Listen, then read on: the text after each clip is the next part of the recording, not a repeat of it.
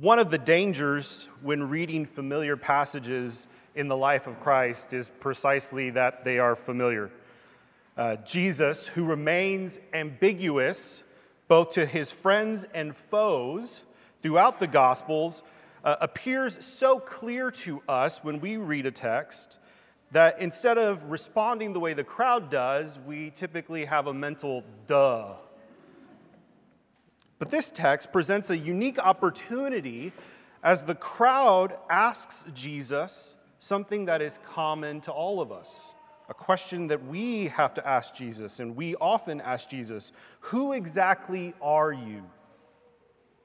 This morning, we will start by looking at that question that everyone must ask. The wording from the text is Who do you make yourself out to be? And then we must come to terms with Christ's answer in our response. So, what is the context in which John 8 and this dialogue between Jesus and the crowd occurs? Um, going back into verse 7 and also in or chapter 7 and also in chapter 8, Jesus is teaching in the temple after a night, presumably praying on the Mount of Olives. This is immediately after the Feast of Booths.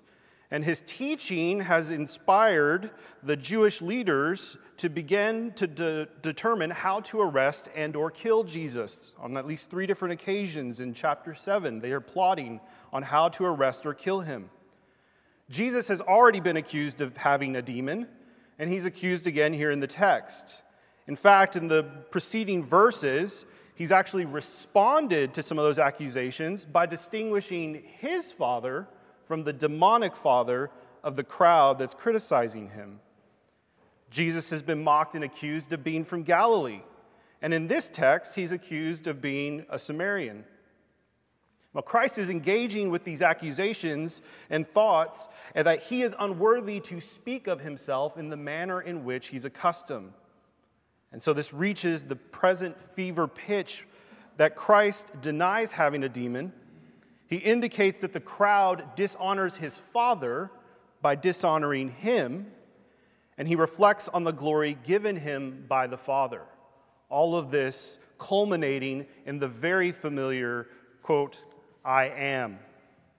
So let's look at the dialogue and rhetoric, starting in verse 48, that leads to that question Who are you? In verse 48, it's quite clear that the crowd has reached its limit.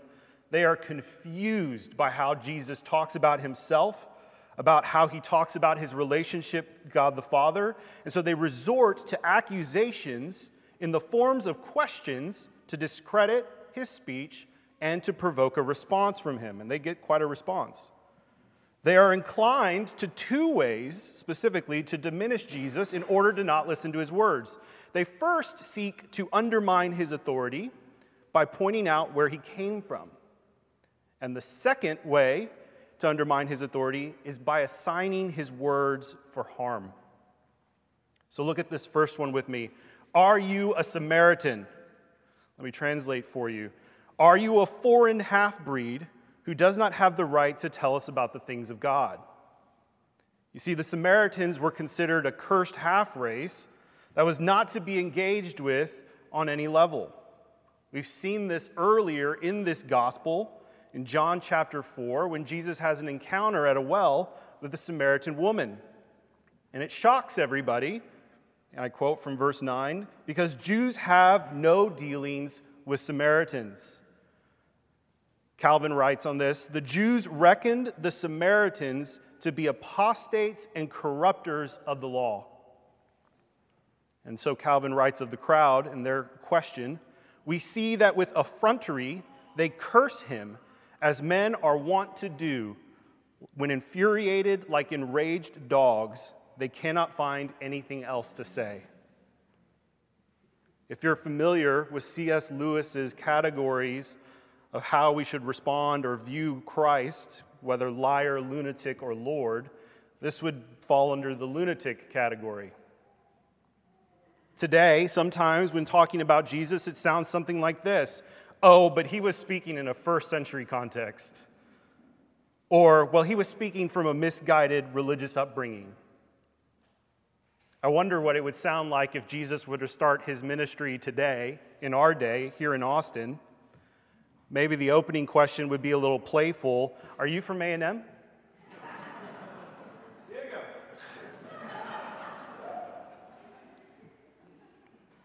but I think it would move political pretty fast. Are you from California? New York? And he definitely would hear what you and I have probably heard when we share our opinion about things. Well, aren't you from Austin? I doubt the world could ever run out of ways to diminish Jesus' words with this approach, but this isn't their only approach. They don't stop there. They ask him, Well, don't you have a demon? Again, translating for you. Are you not possessed to speak lies against God the Father? Curiously, Jesus only responds to this accusation. The Samaritan one is beneath him. But this question brings not only his, but also the Father's honor and glory into account. And I think that's why he responds to it more directly. You see, the people are calling him a spreader of lies, a speaker of falsehood about the Father. This is C.S. Lewis's liar. And Christ's answers put the intention of the question back on the crowd. They are dishonoring the Father by dishonoring him in his ministry. And so Christ resorts to emphasizing his knowing of the Father, his sharing in the glory of the Father, and his keeping of the Father's words in contrast to their relationship with God the Father and their lack of ability to keep Christ's words. And you can store that line away because Christ's movement from keep my words and you shall not see death to I keep his words is not incidental. You can feel the tension building when the crowd again claims that Jesus has a demon because since Abraham and the prophets died, how on earth could he claim that his words could keep them from death? The crowd is taking this as a slight that Christ's words are greater and more powerful than their ancestors, the people that they look up to, the people of their book. They also balk at the offer Christ puts before them. They are unprepared for the answer that Jesus is about to give them but they ask the question Who do you make yourself out to be? If we're honest, we all ask this question of Christ. We try to probe if he comes from the right place. Does he say the right things? Does he affirm the things we already affirm or want him to affirm? Is he making himself more important than the people and things that we appreciate and hold dear? Sometimes we ask because we doubt what he promises. We read the words of Scripture and we look at our lives and we ask, Who are you? Or maybe something closer to, Can you really deliver on what you promised? It sounds crazy. Ultimately, the question, Who are you? relates not only to who Jesus is, but what he does. And his final answer to this question, I am, addresses both. But it's worth noting that Jesus' preliminary answer isn't I am. It's actually something more like I make nothing of myself, my Father is making this of me. Throughout the book of John, Jesus always speaks humbly of his relationship to the Father. And here in these verses, the Father is precisely the one, the judge, who is going and looking for the glory that he can give to the Son. The God of the Old Testament, who would not share his glory with another, is actively working to bring glory to Jesus Christ the Son. So his answer, his answer grows into an affirmation of his knowledge of the Father. He's not the liar, the accusation of having a demon. In fact, the crowd is the liar because they do not actually know the Father. Further, the person that they predominantly call the Father, Abraham, actually rejoiced to see the day of Jesus. What does Jesus mean when he says this? The early church fathers saw this as an indication that the eternal Logos, the second person of the Trinity, revealed himself to Abraham in theophanies. Recall Abraham having and serving a meal with three individuals, messengers from God. But Calvin says that day in this text is the time of Christ's kingdom, when he appeared in the world clothed with flesh to fulfill the office of Redeemer. Irenaeus, deviating from his fellow church fathers, spoke of Abraham as a prophet who learned from the word of the Lord and believed him. Abraham saw somehow, though veiled, that the God who had revealed himself would eventually need to do something drastic to fulfill his promises. This will help us expand what Christ means when answering, I am. For his answer is not only about his eternal existence, but his redemptive relationship with Abraham and ultimately with us. So, this final answer, I am, that Jesus Christ gives to the crowd is both ontological, it relates to who he is in his existence, and it is a description of his character. He addresses his relationship to Abraham chronologically, but also covenantally. So, first, Christ, by calling himself I am, speaks to his eternal existence and oneness with God the Father. This name, I am, comes from the early stories in Exodus in which the people of uh, Israel are in Egypt under bondage. They're groaning, and the Lord hears them and remembers his covenant. He stirs up a rescue mission through Moses, and before sending Moses to the people in Egypt, this is what he says. Then Moses said to God, If I come to the people of Israel and say to them, The God of your fathers has sent me to you, and they ask me, What is his name? What shall I say to them? God said to Moses, I am who I am. And he said, Say this to the people of Israel I am has sent me to you. And say this to the people of Israel The Lord, the God of your fathers, the God of Abraham, the God of Isaac, and the God of Jacob, has sent me to you. This is my name forever and thus I am to be remembered throughout all generations. By referring to himself as I am, Christ established his eternal coexistence with God the Father. And the entire Gospel of John is replete with familiar phrases that you know as well as I to this regard. I and the Father are one. If you had known me, you would have known my Father also.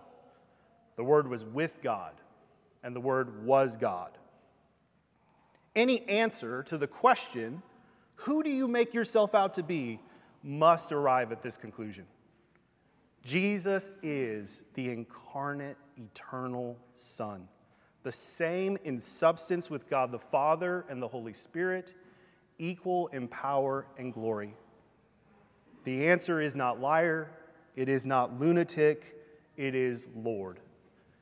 And naturally, the crowd, being very familiar with the Exodus story, is scandalized. They now, not merely the rulers, seek to kill Jesus. A good stoning would be proper for blasphemy under the law, but this isn't blasphemy. And of the crowd, Calvin wrote, They have no ears to know the cause, but they have hands ready to commit murder for me in a source of literary irony, the Savior of the world, who had just fully revealed himself, has to completely hide himself to escape the temple and their willingness to stone him.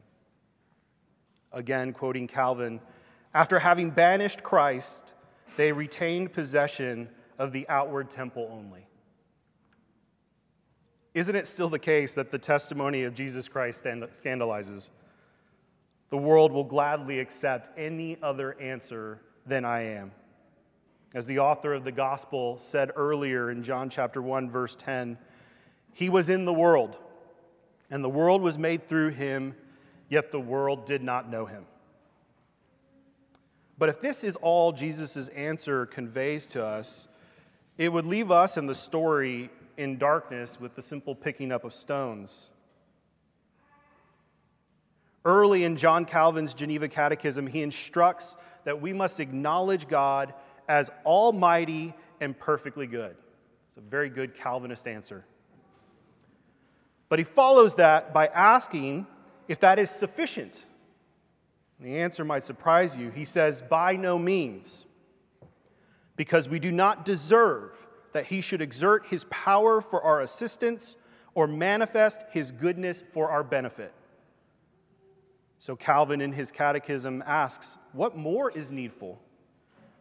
And the answer is reassuring that each of us be fully convinced that God loves him and that God is willing to be to him a father and a savior. Fitting with Calvin's catechism, I believe behind Jesus' answer, I am, lies a redemptive, covenantal answer that can fully convince us this morning that God is willing to be and has been from the foundation of the earth our Savior. You see, Jesus' answer, I am, points to his eternal character as Redeemer of his people. For I am is not an abstract name, as we just read, but it's the one tied to God fulfilling his promises to Abraham, Isaac, and Jacob, specifically to redeem his people from Egypt. Recall that God calls this the name that was supposed to be remembered across the generations. Within the very context of John, even, this conversation, the crowd has um, responded to Jesus by saying that they have been slaves to no one. It's a very foolish response. Jesus turns to the spiritual import of his words. Jesus was referring to their slavery to sin. But the response is foolish because the slave, they had been slaves in Egypt. And so it's not, I don't think it's coincidental that Jesus returns back to this name that God had given them to redeem them from Egypt when just minutes earlier they had completely denied the fact that they had ever needed to be redeemed in the first place.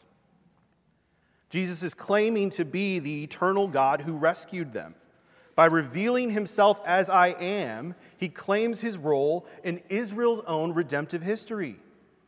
And he goes further by claiming to have been I am even before Abraham existed. Now, Jesus didn't need to say before Abraham. The very phrase, I am, indicated he existed before Abraham. This is added to demonstrate once again his superiority over Abraham and the prophets by showing them that he was the redeeming God even before the covenant with Abraham.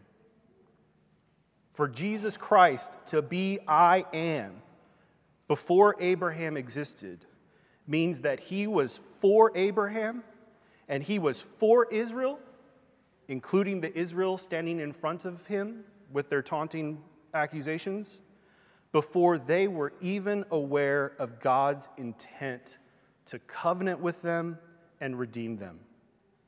Not only has he been eternally God, but he has eternally been a redeeming God.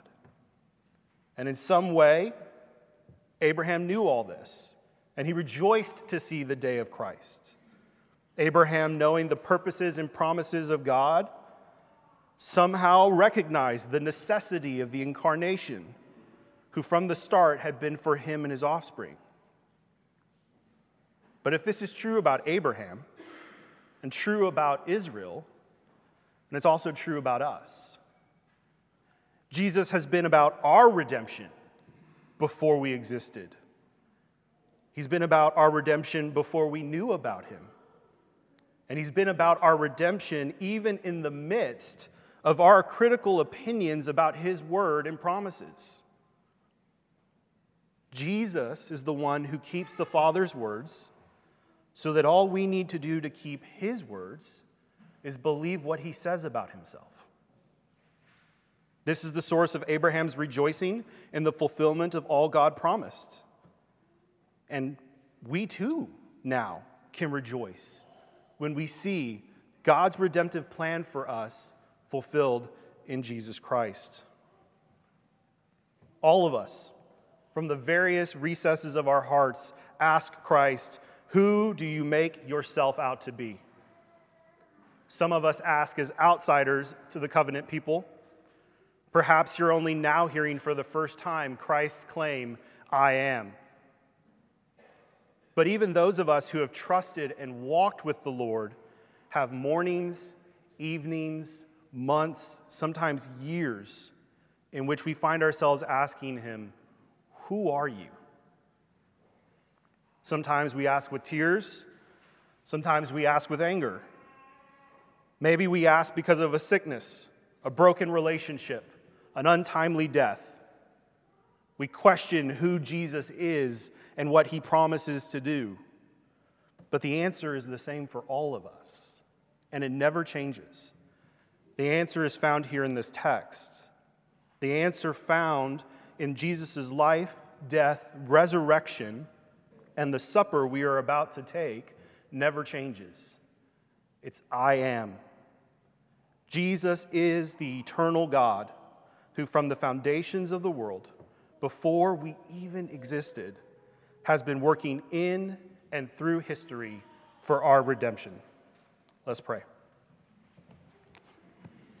Heavenly Father, you have shared your glory with your Son, who has revealed himself and you to us. Now work in us that we would not pick up stones, but would acknowledge the true temple where our redemption has been made. Amen.